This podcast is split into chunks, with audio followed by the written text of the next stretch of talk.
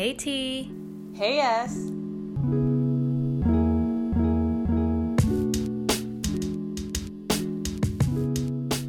Welcome to our first ever episode. Oh my god, I'm so excited. Ini kayak kita ngerencanain ini udah dari last year, I would say last year. Yeah, it's been a it's been a while, and we're finally doing that. Yeah. I don't even know where to begin. I mean, I do know, but like, you know. Yeah, a lot of thoughts going on. That's for sure. So, how are you doing? I'm all right. Um, I feel like compared to like a month or two months ago, I've definitely been like way more productive. That's for sure. So been pretty good. Yeah. What about you?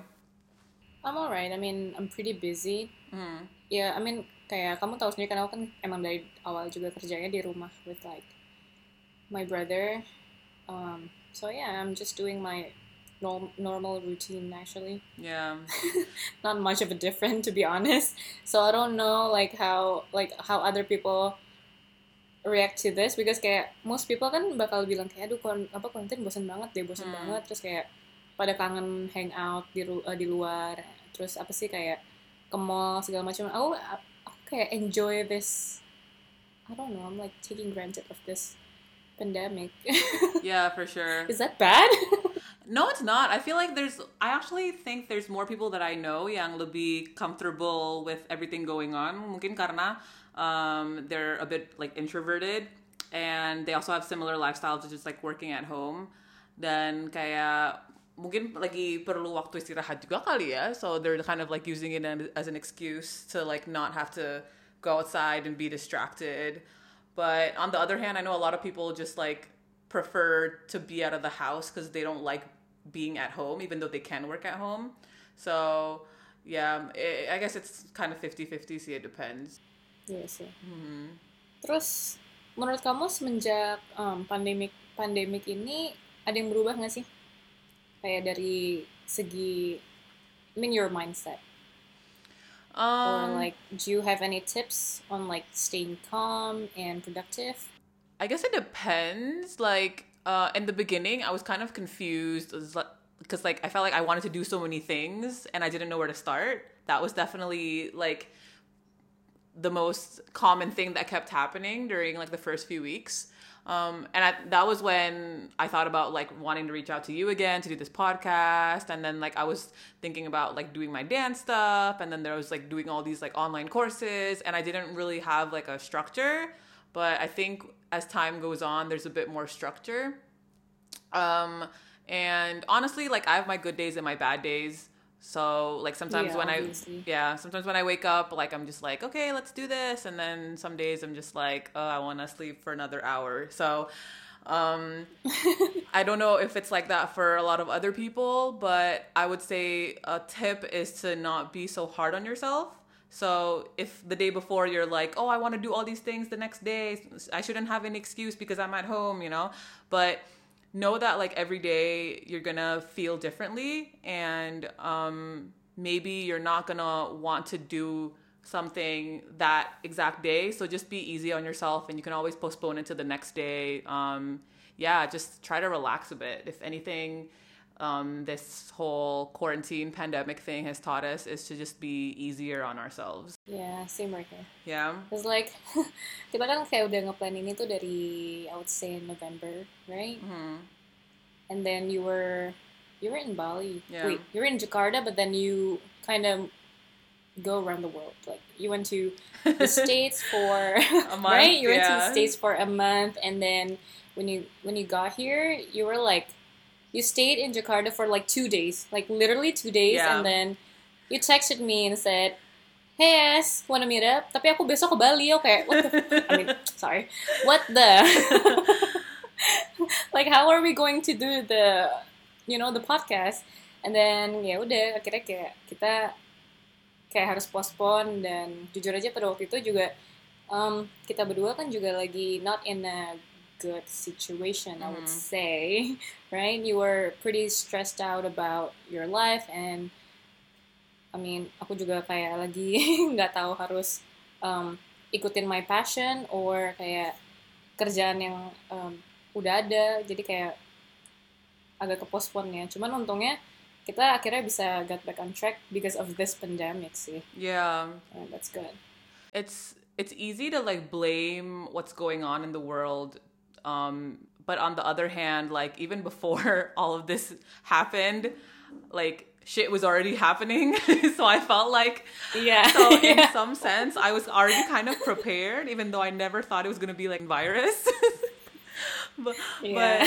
but um yeah it's interesting how it worked out like i was so ready to be like okay 2020 and i felt like everyone was kind of like that but it didn't start so great and then now everything's like happening and i felt like now like as we're in the month of may people are getting used to I guess this new normal or whatever you want to call it. Um, and like it really takes time. And it's easy how people can just like go crazy and feel like so uncomfortable. And then purely because of just like them taking time, them, you know, getting used to things. And then now it's just like okay, like that's how they're able to adapt. There's really no other way in my opinion. dan juga sebelum ini kan karena emang ya situasi like our global situation is yeah. pretty you know effed up itu juga kayak gimana ya menurut aku apa ya bisa ambil napas dikit gitu loh untuk kayak just take time for yourself and like I know it's hard for other people who has to Yeah. work um, maksudnya kayak benar-benar harus yang nggak nggak ada libur gitu in this pandemic cuman untuk uh, beberapa orang yang bisa work at home I think bagus nggak sih? Kayak let's say like I have a pet okay? I'm like super attached to him. And then kayak aku jadi kayak bisa spend time with my pet and like with with, with my family. And you know kayak banyak banget sih. Dan aku ngerasa blaming the pandemic itu kayak it's just a bit I don't know selfish I- think what people are trying to practice is also like gratitude. I don't know, just like looking at what you already have. And I feel like it's easy to like get um distracted and then not realize like what you have. And, and like now it's to the point where it's so crazy that like there's people dying and all this kind of stuff. We're just like, okay, like I, I should be grateful. Like I have a roof over my head. I don't have to think about paying rent. And um that's great but on the other hand it's like also trying to be empathetic towards people but also just like be like okay at least i'm good i'm grateful um that i have you know a that i'm spending time with family i know a lot of people are just like alone at home that you know and yeah gratitude is probably the only other tip uh, apart from like just being patient um as well Yeah, I totally agree. So, like ini kan lagi um, apa namanya? Lagi pandemic gini dan semua orang di especially in Jakarta. I don't know um cuz I don't really live outside of Jakarta. Um menurut kamu kan sekarang ada the new normal as in kayak ngirimin package gitu gitu kamu Hmm. kayak have you ever like sent those things to your friends or family maybe? um i'm trying to think if i have i don't think i have actually uh Jadi kayak basically kan mamaku emang sering ngirim-ngirimin barang kan. hmm. Terus aku juga dapat banyak packaging juga sih dari temen dan aku kayak ngerasa itu tuh kayak hal yang bagus untuk gimana ya untuk uh, would say kayak maksudnya the new normal tuh kayak it's actually pretty positive gitu kayak it's not Hmm. it doesn't have to be kayak yang aduh sedih banget stres rumah cuman kayak aku ngerasa aku lebih dekat sama teman-teman aku Hmm. dengan cara kayak kirimin misalnya mereka kayak makanan atau kayak apa sih mengirimin mereka minuman or like snacks or just you know like flowers kayak gitu-gitu apalagi Hmm. sekarang juga lagi um, bulan Ramadan kan banyak banget orang yang berpuasa gitu di di Jakarta di Indonesia maksudnya dan aku ngerasa kayak buka puasa tuh kan biasanya kalau di Jakarta kan kayak it's a thing gitu kan kayak bukber bukber gitu Mhm. Terus sekarang karena um, ada PSBB, kita nggak bisa keluar. Jadi tuh aku ngerasa dengan cara kita ngirimin makanan ke orang tuh jadi kayak, you know, kayak it feels something different aja gitu yang tadinya aku gak akan kepikiran tahun lalu bakal kayak gitu. So yeah, that's pretty interesting. dan kayak the fact that nggak cuman menggunakan alasan kayak lagi bulan puasa dan lain-lain tapi kan kayak it's another way of sh- showing people you care gitu kan gifts is like one of Yeah. the uh, like uh, love languages gitu kan kayak aku sih sebenarnya kalau misalnya kasih-kasih kayak kayak traktir tem- um, makan atau kayak kasih hadiah ke teman gitu-gitu tuh lumayan sering. Cuman kayak kebetulan tuh pas lagi pandemic gini mungkin karena lagi nggak beli-beli gitu jadi kayak nggak mikir kayak mau kasih apa gitu ya. And then and then tuh like I think I'm still pretty old fashioned yang di mana tuh like aku pengennya tuh kayak kasih terus kayak ka- tahu reaksinya terus kayak makan bareng or like share that moment you know? Yeah. and um tapi I think that's just me sih. Um but yeah I I under I feel like on top of that I feel a lot of people are getting creative with what they're sending. That's really cool. And yeah I feel like for someone to get something kayak whether itu makanan atau apapun gitu kan like it, it feels nice because they feel like oh like people care about me. They care that I'm eating. Yeah, that's how I feel.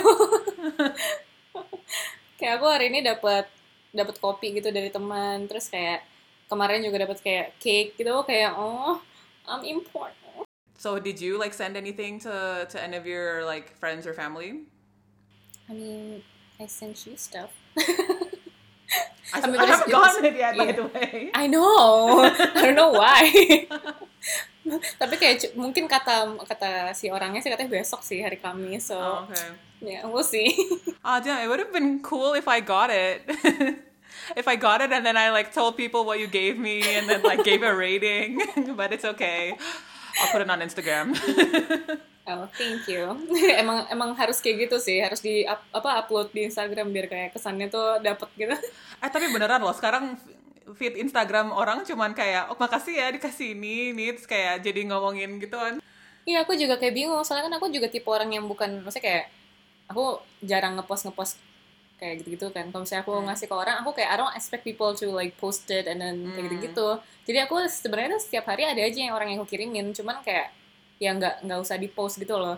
Cuma Hmm. sekarang tuh kayak jadi ada beberapa temen yang kayak kalau nggak di post tuh kayak nggak enak gitu loh. ya jadinya kayak I don't know if that's you know considered genuine. Yeah, well, I don't know Well, anymore. that's the world. That's the world that we live in. I feel like some people, Yeah. some people do nice stuff, so they get tagged on Instagram, and are you know the world knows that they are doing nice stuff. okay, I'm just I'm just joking by the way. Like people need to understand this is like me and and Sabrina's humor like coming Yeah. out. Yeah. emang emang kayak emang kita kadang-kadang harusnya diem aja gitu terus um, ngomongin tentang kayak apa new routine and all that eh, apa namanya kamu ada gak sih yang kayak rekomendasi kamu dari kayak pagi sampai malam? Itu ngapain aja biar kayak misalnya kan soalnya sekarang well every day feels like the weekends. Maksudnya kayak gimana sih kita nggak ngapa-ngapain and then kayak you know kerja juga kadang-kadang cuman berapa jam and then balik lagi Yeah. ke normal you know. Kayak ada gak sih yang, yang uh, tips yang bisa bikin kita tuh um, gimana ya kayak healthier not healthier but like you know kayak nggak pegel-pegel atau you know cause you're a dancer. Like you're an amazing dancer. We know each other since I don't know since forever. So yeah we used to dance together and I'm like so proud of you. Thank you. ke New York. Bela-belain pegel-pegel nangis-nangis. Oh cuman, man. cuman buat. Apa um, kayak reach your dream. That's like amazing. Thank you. Ya aku pengen tahu sih rekomendasi kamu gimana kalau untuk Um, so I'm not gonna go in too much about like what's been going on like before quarantine because like that we'll probably save that for another episode. hint, hint. As of now, um, like compared to a few months ago, I I'm definitely happier that I've gotten into a routine. And I think with being in quarantine, it definitely helps with like making sure that I do it, you know, like every day and that I'm more disciplined and all that. Cause like there's literally no excuse to like you know to not work out or not stretch or you know whatever it may be but um yeah so like before all like the, the whole covid-19 thing like and happened and all this stuff like it was kind of hard for me to like know my body at the time because I was going through a lot of like physical pain because I was, you know, going to New York and then like doing a course there and then I finished and it was like one of the intense like one of the most intense two three months of my life okay? Let's just that's just the summary of it. Um and like i didn't really know like how like that was also like another new normal for me you know? Like my new normal of like okay i'm gonna be feeling this pain and like i need to like be more disciplined with my body and like be more intuitive. So i think um with quarantine like it's really been able to make me focus on like okay like this is like the number one priority now. Like i've been pushing it back for months. There's no other excuse. So like for me like especially the past week i've been trying to make it important to like wake up in the morning and not not too late in the morning and um, that always starts with you know making sure that i sleep around like 10 or 11 the night before and um, i've gotten a lot of advice from a doctor as well um, and because I've been also battling like a few health issues as of last year, so I've been really trying to figure out like in terms of like um, what I should eat, like how often I should like be working out, and then like just staying disciplined with like my um, stretching routine. So right after I wake up in the morning, um, I usually try to meditate.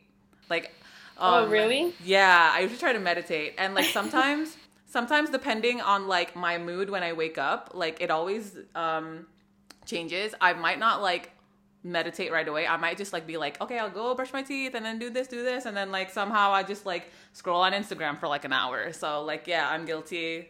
Yeah. So if I don't do it that morning, then I definitely try to do it later in the day. So meditation for me, like I've I felt like I need it. Like I used to think that it's like, oh, it's not that important, but as of the past month, I've been really getting into it. I even paid for a nap.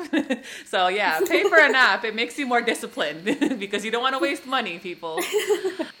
I mean, it's like it's it's very worth it. Like you pay like oh, how much? Like two, three dollars. No, I paid like freaking like twelve dollars, I think. Oh shit.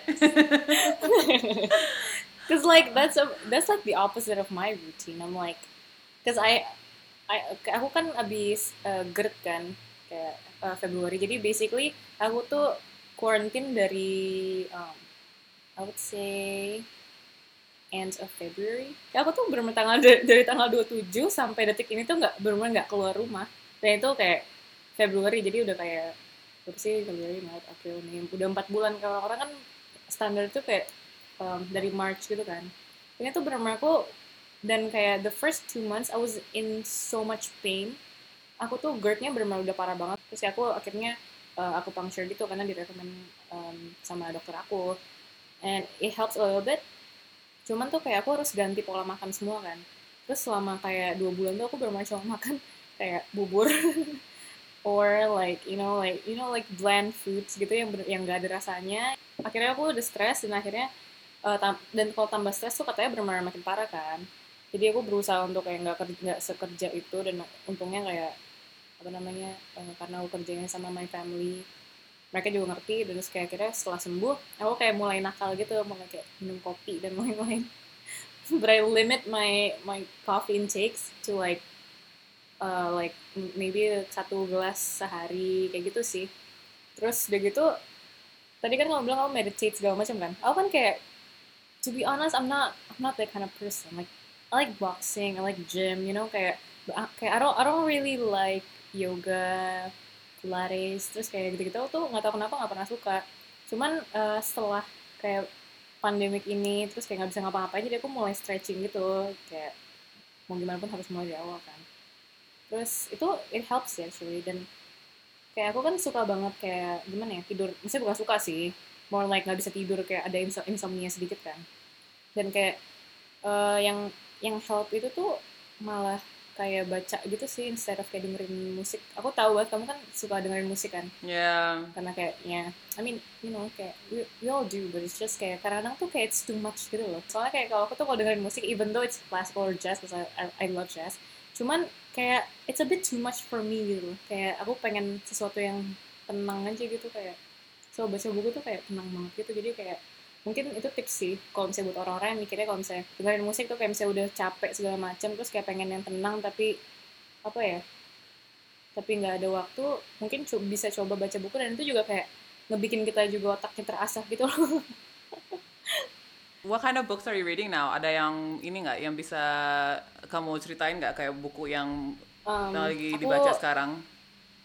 aku lagi baca Stoic sih Oh, Oke. aku kayak ya aku, aku kayak saya kan aku it's like my yeah, I'm very interested in art and like you know kayak philosophy and all of that. So um, kayak aku suka banget baca-baca filosofi kayak dari Stoic terus ya pokoknya emang gitu I don't wanna geek out about that so but terus um, apa namanya kalau misalnya karena sekarang lagi pandemi aku juga kemarin tuh baru aja beli buku tentang ekonomi cuma aku belum belum baca sih baru kayak beli doang. Because like I like the cover. It was like like yeah seriously. I, I ended up not talking about the rest of my routine so let's go back to that.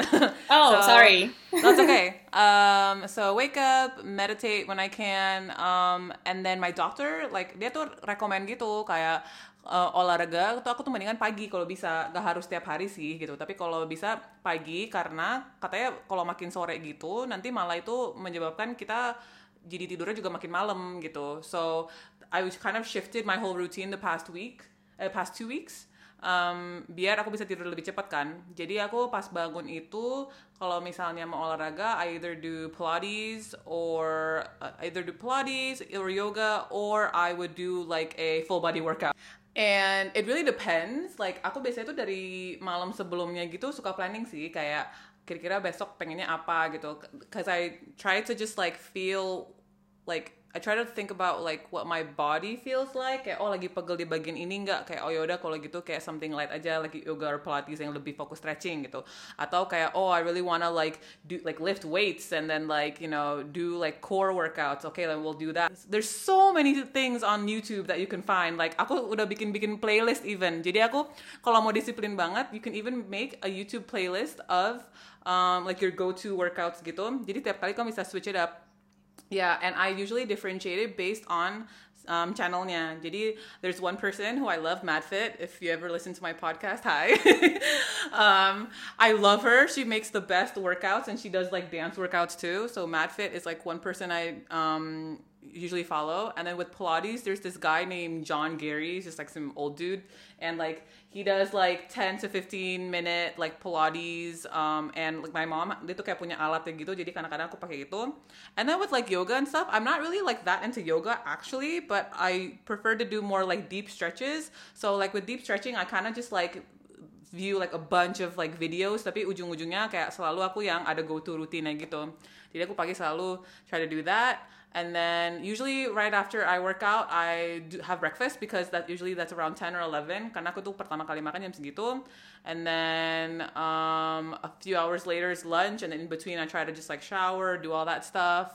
And then yeah and then you, now at the daytime we kind of just like work on our podcast now or like work on some other stuff.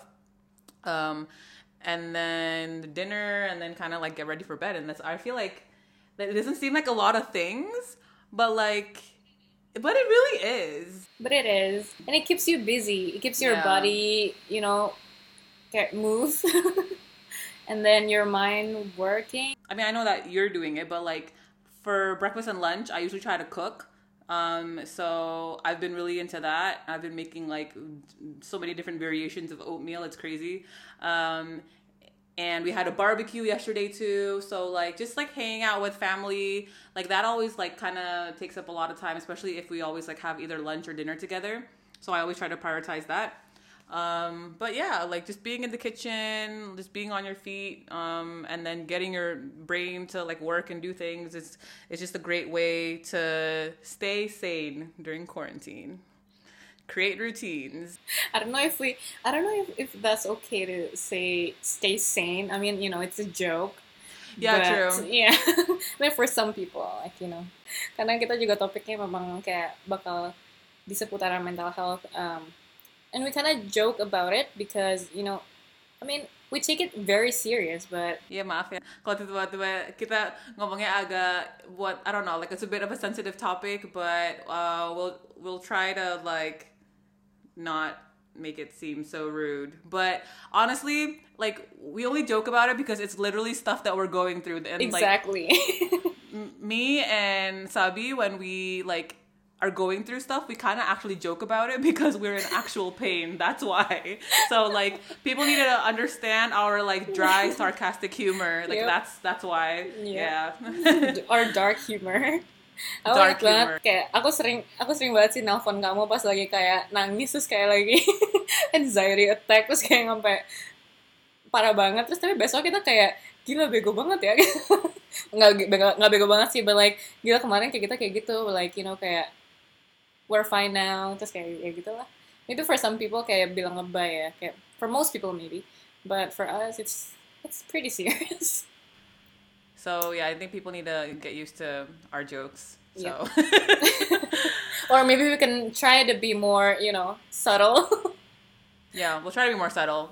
yeah Like, what about US? Like, do you have any recommendations in terms of just like, other, apart from just like reading books, um, that you can recommend people during to do during quarantine to stay productive? I know that you've been cooking a lot too. before this I, I I I love cooking. Like I know I love cooking since maybe like I was I don't know six or seven but um like I never really get into it. Kayak aku mikirnya cooking itu ya buat masak aja cause like I love it and like I need to eat gitu. I don't wanna you know starve, apa starve myself to death.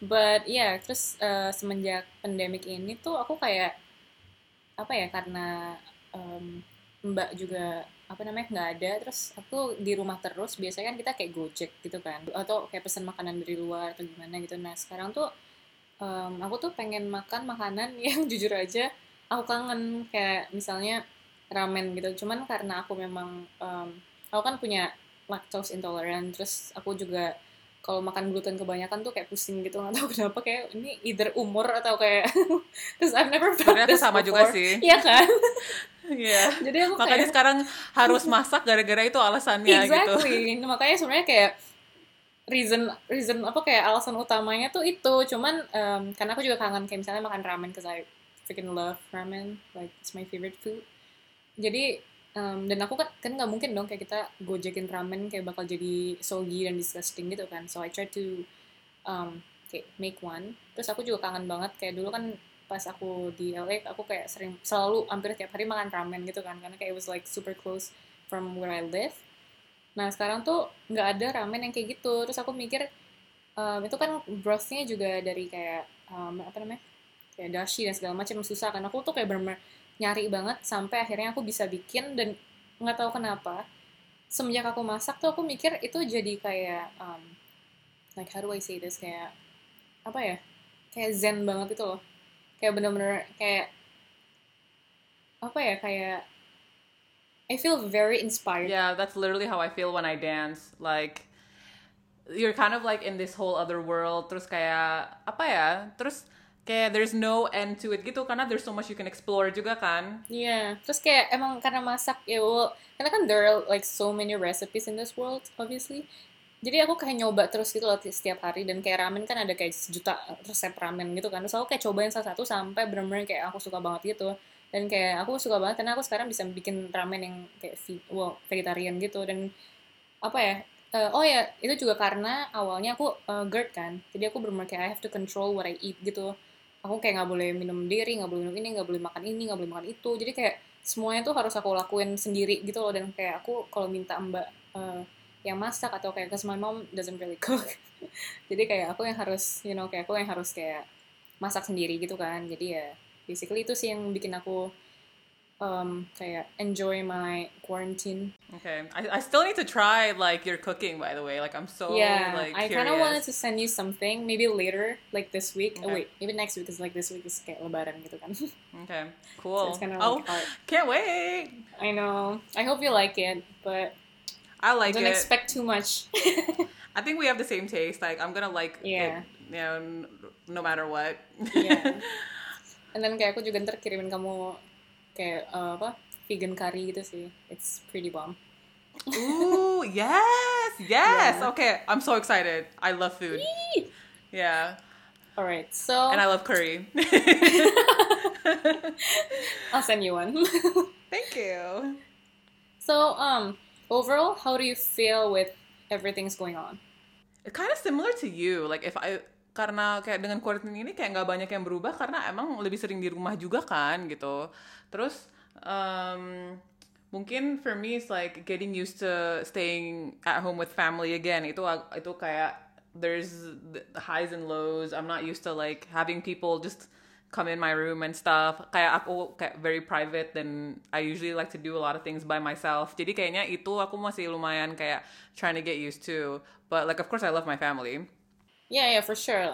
Okay, so let's talk about doing quarantine with you know family because a lot of um, people maybe in like um, like my like most of my friends in like let's say LA or in the states itu kayak mereka quarantine sendirian gitu kan atau kayak with their roommates gitu. Cuman kita di Indonesia most people kan uh, apa kayak quarantine tuh sama their family gitu.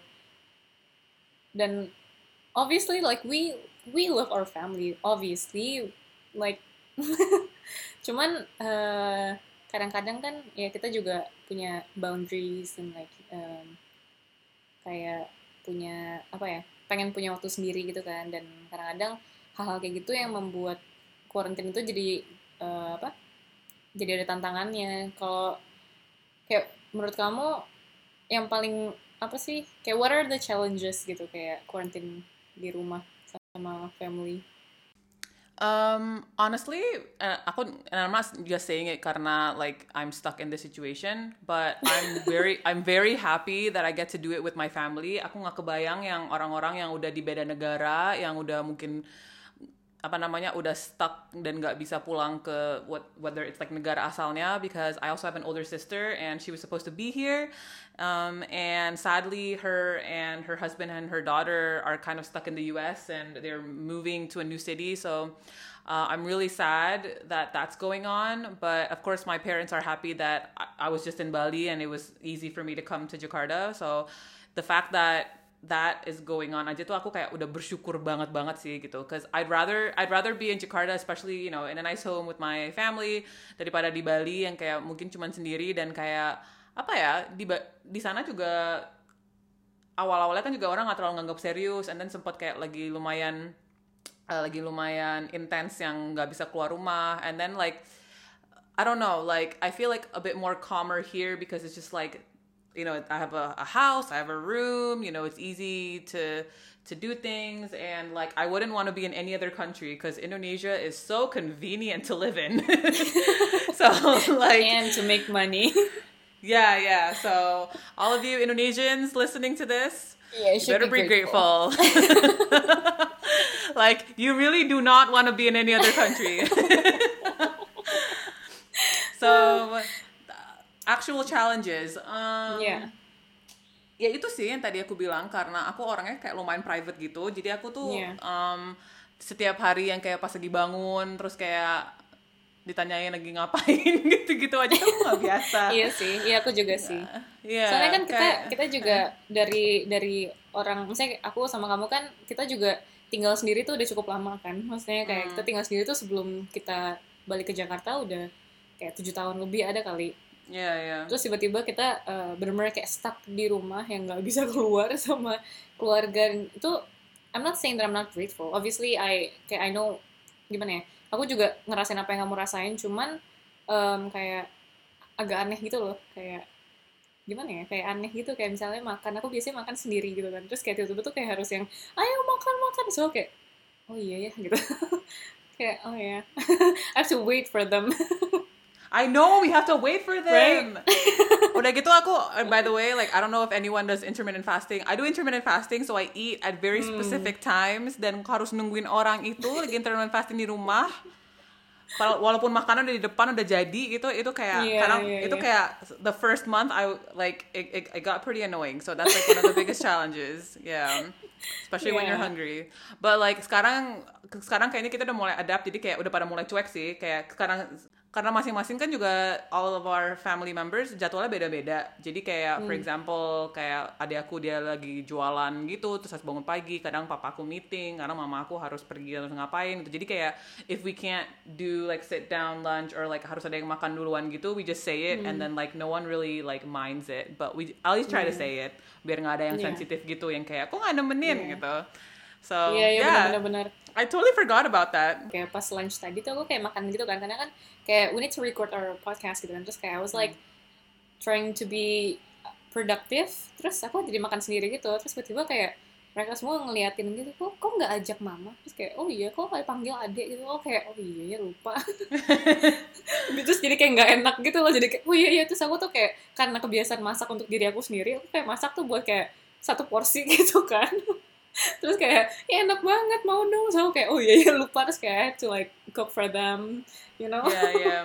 I was doing that at the beginning too and then like um now everyone's just trying to like figure out their own meals. Kecuali uh, dinner. Dinner kita kayak selalu kayak bareng gitu emang dibikinin porsi banyak.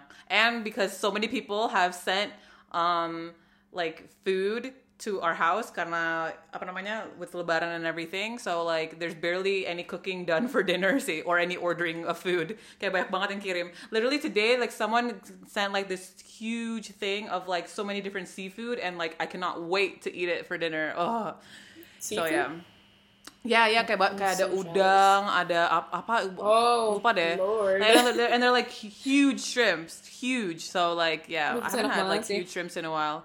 Terus ada apa lagi? Ada cumi juga. Terus lupa deh tadi apa aja. Yeah, so a lot of like family stuff is just revolved around food and I feel like that's probably the same case for a lot of other people like staying in the house with families. Like you have to have meals together and have conversations. What about you? Sama sih tadi kan aku kayak bilang ya misalnya yang kayak yang kamu tadi bilang itu sih yang makan harus bareng-bareng gitu cuman kayak yang aku penasaran karena kita sekarang lagi nggak bisa keluar cuma kan kita nggak emang pasti keluar gitu loh kayak Hmm. eh, misalnya grocery shopping gitu-gitu kamu Yeah, that's the only time I kayak- go out. iya iya me too and Yeah. to be honest kayak aku seneng banget loh grocery shopping Oh my god, literally, I was talking about it with my other friend yesterday, and she thought I was crazy because, like, me, my mom, and my dad, we like woke up early in the morning. We went to mm. Kemchik at like 8 a.m. because we wanted to like avoid people. And literally, like when I went there, I was like, why haven't I been to this exact store before? This is so much fun. I'm gonna look at every aisle. Like, I and then like right? It's all the so things in the fun. I know it was so much fun, and like everything was organized, and there wasn't you know many people, so it was a very calming experience. And Yeah. like, yeah, I look forward to like the I don't know like the next once or gro- twice a grocery. week yeah that we do grocery like shopping. It's it's Yeah, fun me now. too. Seru banget sih. Soalnya kan aku juga kayak the only time that I go somewhere is like to shop for food kan. Terus aku juga kayak dan aku tuh suka banget ke pasar, like pasar apa pasar modern gitu. Terus dan soalnya lebih sehat juga kan.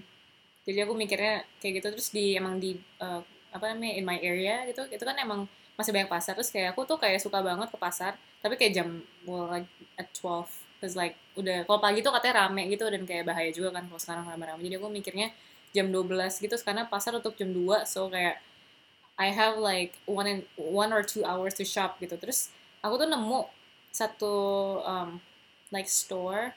It, it's like so interesting cause like di dalam store itu ada kayak jual semua makanan yang bener-bener tuh kayak in bulk gitu tapi harganya tuh kayak murah bisa aku bahagia sih situ I'm like looking forward to go there like once yeah once or twice a week And then you go home, and then you fill the fridge and the pantry with all the stuff, and Yeah, you're just and like, oh I my god, I'm so cook. healthy. Right?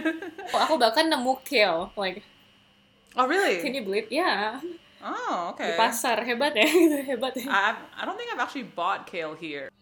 Oh, yang yang kamu bilang warna kuning itu ya? iya warna kuning ya karena aku beli online terus kayak warna kuning terus aku kayak a bit disappointed with that Oh, terus akhirnya aku that kayak was- beli di yeah, pasar yeah, yeah. Yeah. Yes, ladies and gentlemen, this is the stuff that me and Sabi talk about. We do like grocery hauls. what did you get today um, I got some spinach and some blueberries, and apples and I'm gonna and I'm gonna make a smoothie. Yay! wow Okay. Anyway, so yeah, that's our life pretty much in um our quarantine time, quarantine time, quarantine days. yeah. Pokoknya pas quarantine tuh kayak kita kayak gini sih dan kayak kita mencoba untuk um, apa ya produktif sebisa mungkin dan kalau aku karena emang kerja di rumah jadi emang ya sibuk banget sih. Aku juga kemarin-kemarin agak susah untuk bikin apa podcast ini karena aku sering banget ada meeting. Jadi aku kayak nggak bisa telepon kamu juga kan. Terus um, but you know kayak setelah itu selesai sih aku jadi kayak apa ya agak free dan akhirnya bisa doing something that I like.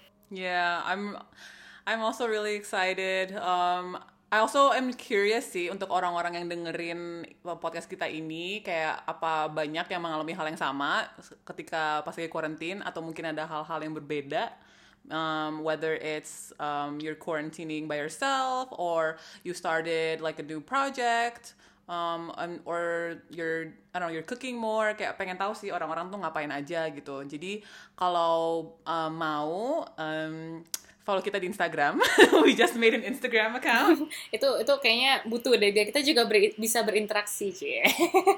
Iya, sebenarnya sih gunanya kita kayak pengen tahu aja sih orang-orang tuh kayak dengerin gak sih podcast kita gitu dan kayak nyambung gak sih sama cita-cita kita gitu. Om saya aku juga benar-benar penasaran sih soalnya kan kayak uh, this podcast is maksudnya kayak gimana ya? Kita kan awalnya bikin podcast ini karena kayak we've been through some shit gitu. you know, like terus kayak aku tuh ngerasa banyak banget orang yang benar-benar uh, malu untuk cerita gitu loh. Kayak kita kan dulu juga bukan malu sih mungkin mereka nggak didengar aja gitu kayak aku nyoba cerita terus mungkin kamu juga pernah ngerasa di mana kayak susah banget untuk komun uh, komunikasi sama orang biar bisa kayak gimana ya ngerti kayak what what's going on with uh, with you or you know like your situation. Nah di sini tuh kita kayak benar-benar pengen tahu banget sih kayak um, apa dari kalian semua tuh ada nggak sih yang kayak ngerasa kayak gitu? Dan kalaupun ada bisa sih kayak uh, apa namanya ngobrol sama kita dan kayak you know. Well the main reason sih sebenarnya um, dari aku sama Sabi buat podcast ini itu kayak pengen share our story tapi kita juga pengen dengar sih cita-cita dari kalian gitu. Kayak kalian tuh ngalamin apa sih gitu. Karena um, there's a lot of times um, mungkin especially now gitu dengan COVID-19 and everything kayak kita going through a lot of stress, a lot of maybe anxiety gitu. Dan kita juga kayak jadi nervous atau anxious. Dan mungkin nggak enak gitu cerita sama orang atau cerita ke orang. Mungkin mereka juga lagi ngalamin um, kesusahan juga jadi nggak nggak enak juga gitu ya. Um, but like me and Sabi like we're down to like listen to like what you have to say because we're going through it too. We want to we want everyone to know that like we're going through all of this together um and not just because of um, COVID 19 and not just because of like us being at home, but this is an actual problem um, uh, in our society. And dimana kayak apa ya? Um, people would say things or and other people like don't listen atau kita kita pun juga mungkin sendiri bingung kayak gimana cara um, mengkomunikasikan segala sesuatu kita rasakan gitu kayak bingung aja gitu. Dan mungkin for me and Sabi because we've been through a lot dan kita we're we're also we're turning a little bit older. Uh, now we understand kayak apa ya how to how to talk to each other aja tuh kita udah ngerti banget you know me and Sabi. And it's not it's not only because we've known each other for so long but I think um, it's because we're at this age and we're at a time where like okay like we understand like what we're going through how, yeah how how to address the situation how to look for help. That's also the most important thing. Um, so hopefully um, by anyone listening to our podcast we've inspired you to like say to speak out loud um, or just like write your feelings down you know to acknowledge what it is you're feeling. Itu sih that's, that's definitely the first step. Karena kita juga belajar uh, dengan cara write your feelings down it helps you a little bit to you know acknowledge what's going on with you like what's like what's wrong with this past few days or months or even years and we just want you to know that people will listen to you. Yeah we like to think that we give good advice but we're actually really good listeners. So yeah follow us on instagram. Yep uh, what is our handle again? Talk to underscore ts that's it. Talk to underscore ts or our own instagram handles. Mine is tamara siregar. Mine is sabrina a. Malik. Okay so you can follow us there. Feel feel free to DM us, I guess. Yeah, please do. um, we're gonna post a lot of content in our talk to underscore ts uh, Instagram soon. So yeah, we'd love to have you guys just um, talk to us over there, and hope to see you guys in the next episode. Ya, kita juga bakal ngundang beberapa um, guest speakers untuk um, share di podcast kita uh, tentang tips-tips atau um, apa ya lebih ke gimana cara handle beberapa situasi dan kayak pengalaman mereka juga gimana dan gimana cara mereka uh, apa ya figure out what they what what's going on at that time and I think that other people's experience matters because we can learn from it. Ya gak sih? Ya soalnya daripada cuma bosen dengerin aku sama Sabi terus, kita bakal ngundang beberapa teman-teman kita sih yang ngalaminnya sih pastinya beda sih dari yang kita alamin. Iya, nggak semua orang sama juga. Cuman ya kita bisa belajar dikit-dikit. Mungkin kalau orang juga ada suggestion kayak pengen dengerin apa gitu dari podcast, mungkin bisa kasih tahu juga ya di Instagram kita ya. Um, atau pengen dengerin guestnya tuh um, dari bidang apa, atau pengen dengerin cerita kayak apa gitu. Just so we know like the kind of people that are listening to our podcast and we can relate more sih gitu. So yeah, let us know what you wanna hear and hopefully you find this helpful. Alright, see you guys in the next episode. Bye.